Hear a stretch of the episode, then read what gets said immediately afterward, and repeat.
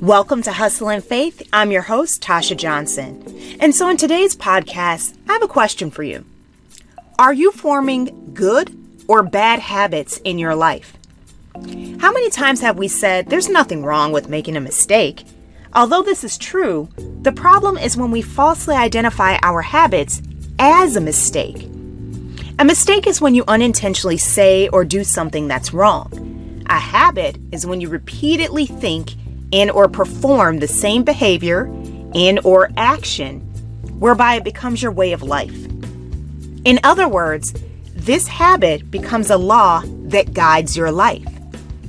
Now let's take a di- let's take some time to dig into the difference between a habit and a mistake. Now I had taken my focus off of God and his word and allowed my emotions to take the lead. My quest to fix the situation instead of going to God's word first is why I made the majority of my mistakes. I allowed my misguided thoughts to morph into a nasty habit of ungratefulness and impatience. It was literally affecting other aspects of my life. I started singling out many areas of my life that I felt like God had neglected in helping me, and I chose to play the role of a victim. I truly believe that God, I had truly believed that God wanted everyone but me to win at this game called life. God, why do I have to work with these people?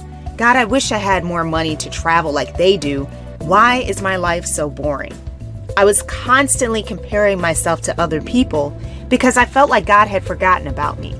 My mistaken belief led me down a horrible path to dismiss the blessings that God had already given me.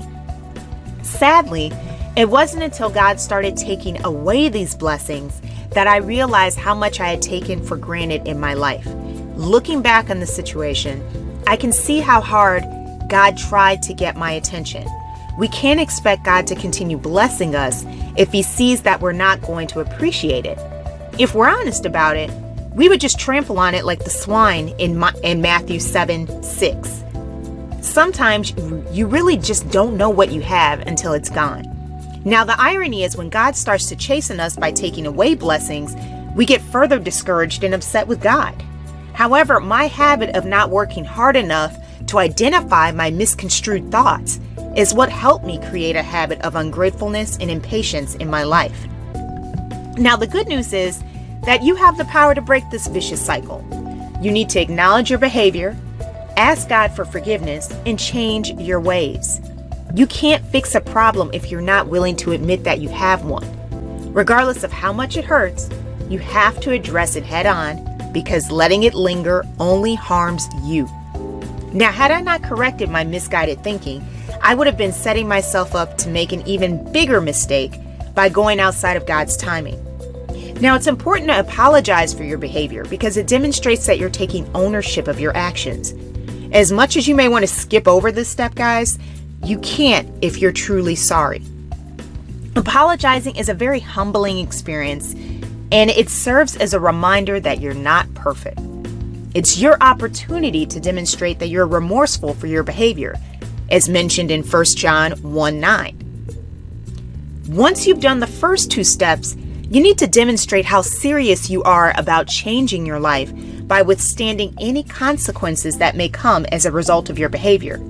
Now, according to James 1:22, actions speak louder than words. Let's say you stole my car. You can say you're sorry all day long, but if you've made no effort to give me back my car, then you're not sorry. Your actions have to support and demonstrate your endeavor to change your way of life. If you feel like your life is headed down the wrong path, take a moment to evaluate your decisions. You'll be amazed at how quickly your life will improve the moment you're able to decipher the difference between good and bad habits. So, I want to thank you guys so much for taking time out to listen to today, today's podcast. I'm very curious to hear your comments and thoughts regarding this subject. And, and feel free to call in, guys. What habits have you been forming in your life?